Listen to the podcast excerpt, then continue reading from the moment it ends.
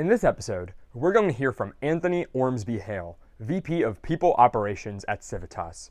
He's a rising star in this industry, already having grown several times into roles of increasing responsibility and impact. As you'll learn about in this conversation, Anthony started out working in community relations at Retirement Center Management and worked his way up to executive director for two different communities, including a startup. He ultimately joined Civitas and ended up in his current role as VP of People Operations. He's spoken at multiple conferences about the need to recruit the young generation into aging services, and he also co created the Texas Assisted Living Association's Young Professionals Network. In just a moment, we're going to learn about Anthony's journey into senior living, his retention philosophy, and his advice for the next generation of senior living leaders.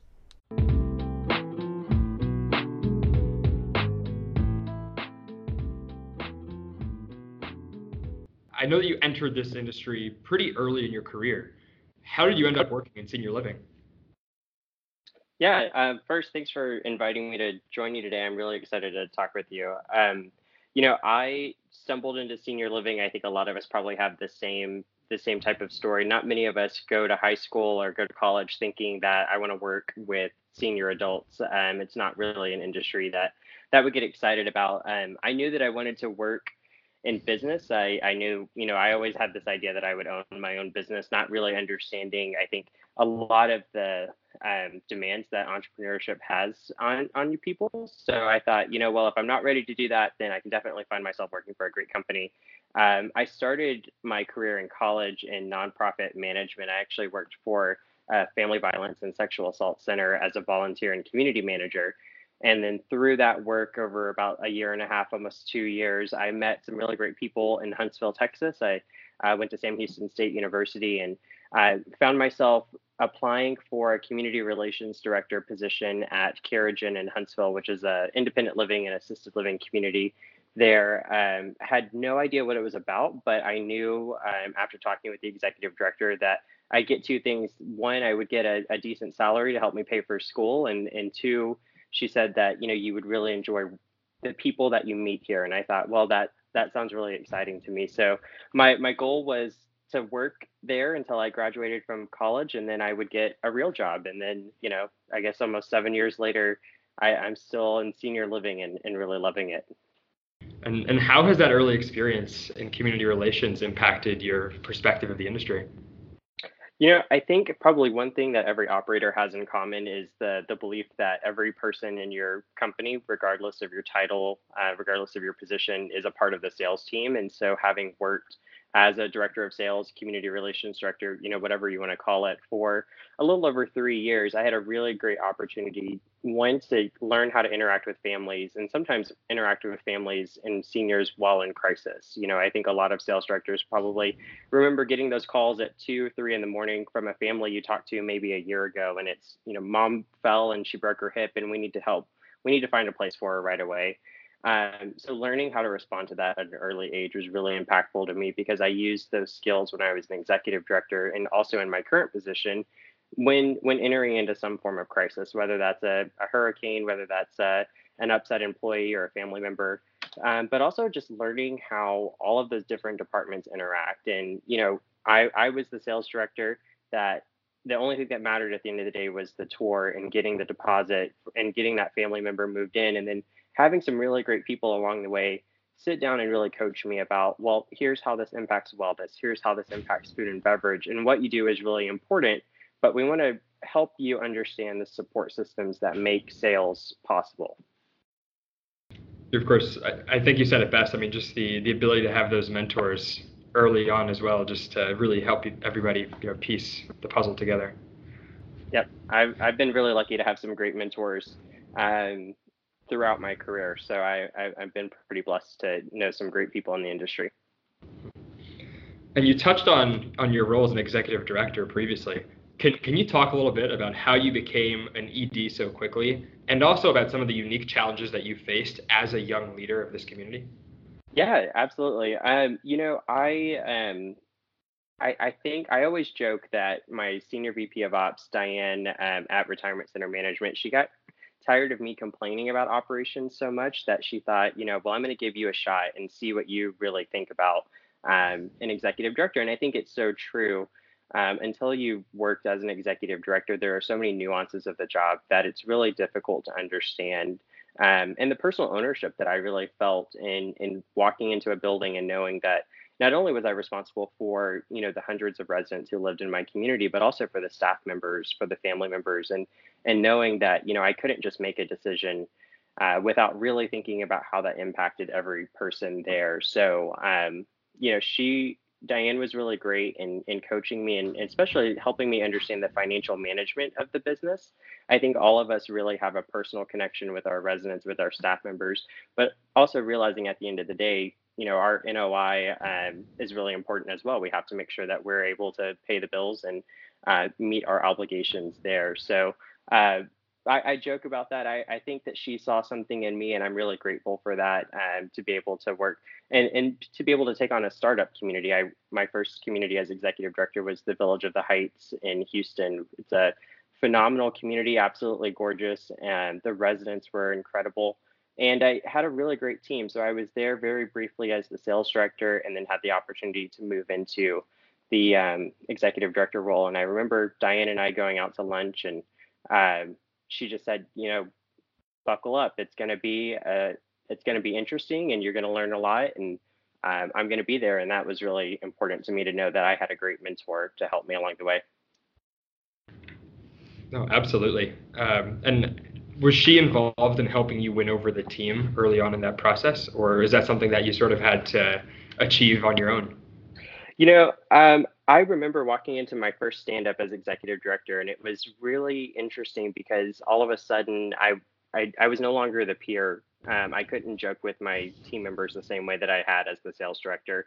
Um, all of a sudden, I was helping a group of people navigate through this change of we had an executive director that most of us really liked and you know for one reason or another that change was made um, and so helping a group of people navigate through that while also having them look at you. And I remember my business office manager, she was phenomenal, but she she just said, I can't get over the fact that I've got two kids older than you.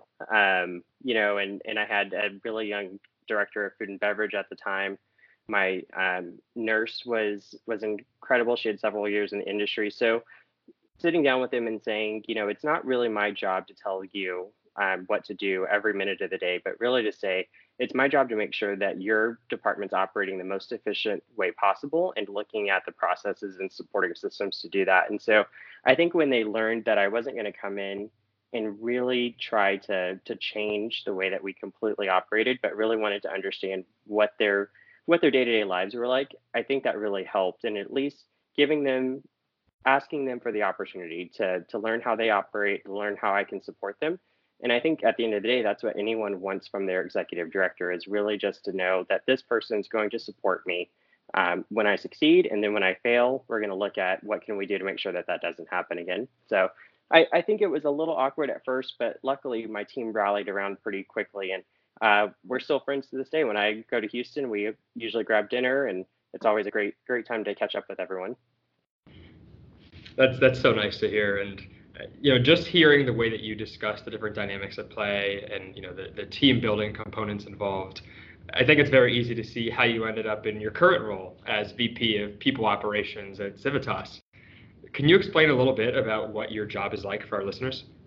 Yeah, um, so my job is uh, it, it's the best job in the world. You know, I've spent um, the past year creating this department at Civitas, and not just by myself. I have I'm, I'm extremely fortunate to work with Misty Powell, who's our chief people officer and one of the co-founders of Civitas.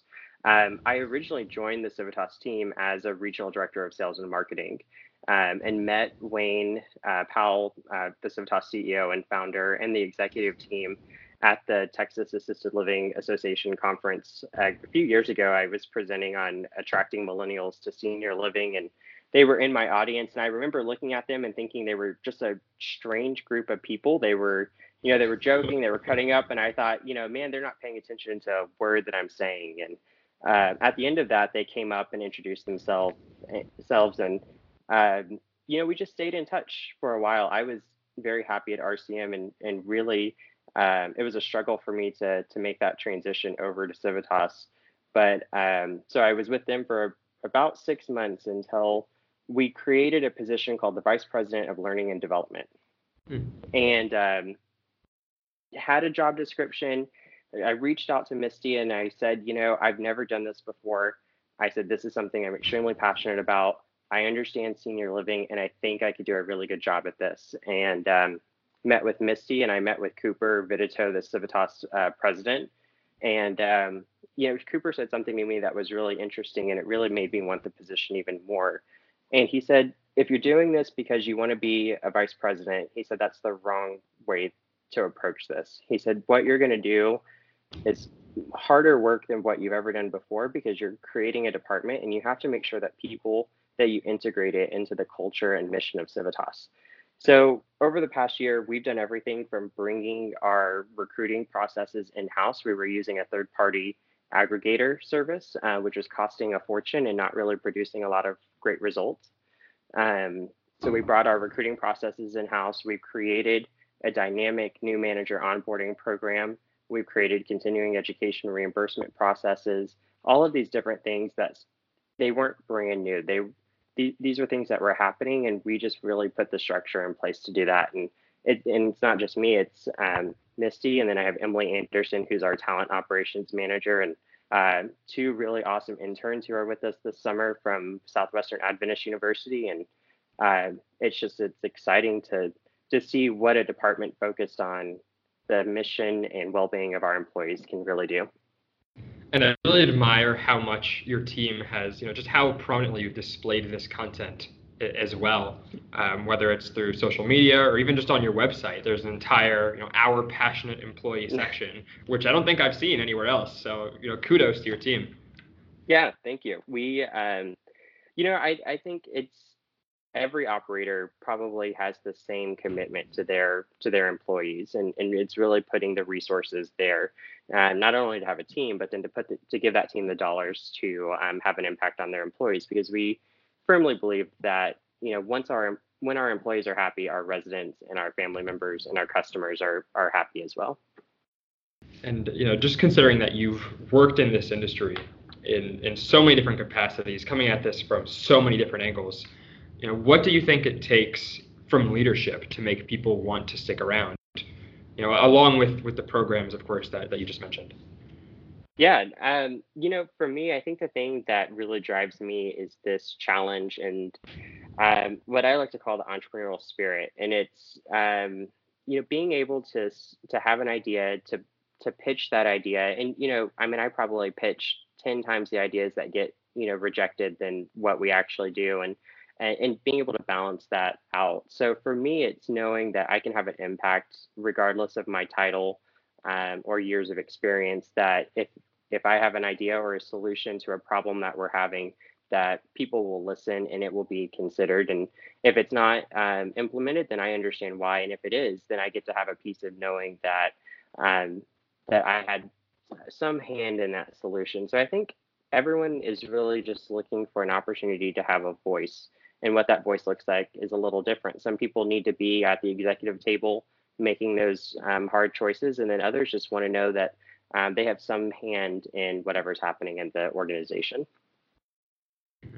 And I understand, you know, that aspect of it from from the retention side, um, but I'm I'm very curious as well. I mean, you've obviously, you know, talked the talk at, at a lot of these conferences, and you know, at Tala, at Leading Age, in trying to recruit millennials into this industry. And I know you've walked the walk as well, seeing how you, you know, you're a co-founder for the Texas Assisted Living Association's Young Professionals Network.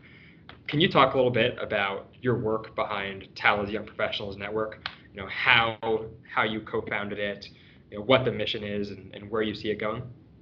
Yeah, absolutely. Um, you know, we we really started working on this. Um, Tanner Steerwald, uh, who's no longer uh, with Civitas, he went to help as actually co-found his own company. Um, had had this idea, and we reached out to Gail Harmon at Tala and um, the team there, and they've been phenomenal to work with. And really just had this idea. The the board at Tala jumped on it. Uh, they were really excited about it, and then we uh, teamed up with uh, Helen Hunsiger at Belmont Village um, and Lexi Zager at Retirement Center Management because uh, not only are they just pretty cool people, but probably some of the most well-connected folks in the industry that that I could have thought of at the time. Um, and we also, you know, wanted to look at, you know, making sure that we covered a wide range in Texas. I mean, it's a big state to try to rally people around in, and so we we wanted to make sure we had Dallas, Fort Worth, Houston covered, East Texas, Austin, all of those. So we're still working to build up the network there um, and hosting events uh, with Tala and really kind of figuring out what does that look like? What do people, what do young professionals in the industry want? Um, so we have the LinkedIn group uh, for the Tala Young Professionals Network. We've got over 100 folks in that group and uh, some really great connections made. And at this point, what we're really looking at is feedback from young professionals in the industry to say, you know, what what can Tala do as an organization to educate you, to to help you grow connections? The Tala board's been very supportive as far as um, you know, recently they allowed us to join their uh, decision makers reception in Dallas, which was great. I mean, how often do you get to interact with the C-suite of different operating companies and really having an opportunity to sit down with them, get to understand their business and what's really important to operators as well. Um, so, so at this point, we're really trying to to build that structure and uh, looking for feedback. So, if anyone's got any ideas or um, a wish list of things that they would like from a young professionals organization, we are um, all ears. But for now, I think a lot of it's going to be networking events, um, looking at webinars, um, inviting speakers in to come in and talk about everything from public policy, building your personal brand. There are so many different topics that that people I think in um, that young professionals would benefit from. So uh, those are the things that we're focusing on right, right now. I know I speak on behalf of many when when I thank you to, to your team for helping to put together these resources for the rest of us. Uh, it's going to go a long way, hopefully, in, in helping educate the industry. We're yeah, we're pretty excited about it, and I couldn't. Um, I just have to say thank you to Helen and Lexi because they are incredible organizers, and without them, uh, they definitely keep us on track. I'm curious to take this in a slightly different direction. I'm curious what advice you have for the next generation of senior living leaders and also if there are any particular skills or areas that you think the next generation of senior living leaders should focus on. Yeah, that's a great question. You know, I think um, there's a lot of jokes out there about millennials wanting to be, you know, instantly promoted, and um, you know, and I guess it's probably a little ironic that I say that, given that that I've been able to to move into a VP VP position so quickly. But um, I think really taking the time to learn the technical aspects of the job. I think, you know, what I do wouldn't be possible without having an insight into a day in the life of an executive director or in sales. And even now, I still spend time working with our executive directors and our department managers to really understand what is it like to be a department director at Civitas. So that way, when I come up with a program or when I come up with some type of an initiative, it doesn't hinder their ability to do the work that really matters. So I think building the expertise within your field and whatever that is, and I think also not pigeonholing yourself based on your experience. If you have a passion for accounting, if you have a passion for nursing, really taking whatever those hobbies are um, and applying that. So a really great example of that is uh, last October, we every year Civitas does an annual conference and we bring people together and we had a videographer that was on contract service with us and we hadn't really we didn't really know him it was just somebody someone recommended and um, he was a younger guy. He was a nurse uh, just graduated from nursing school not long ago. And um, he loved creating videos and um, you know his work was pretty good. So he he filmed our conference for two for two days. And at the end of it he said this is incredible. You know he's like i had no idea that this was an option um, he's like, how can I, what can I do?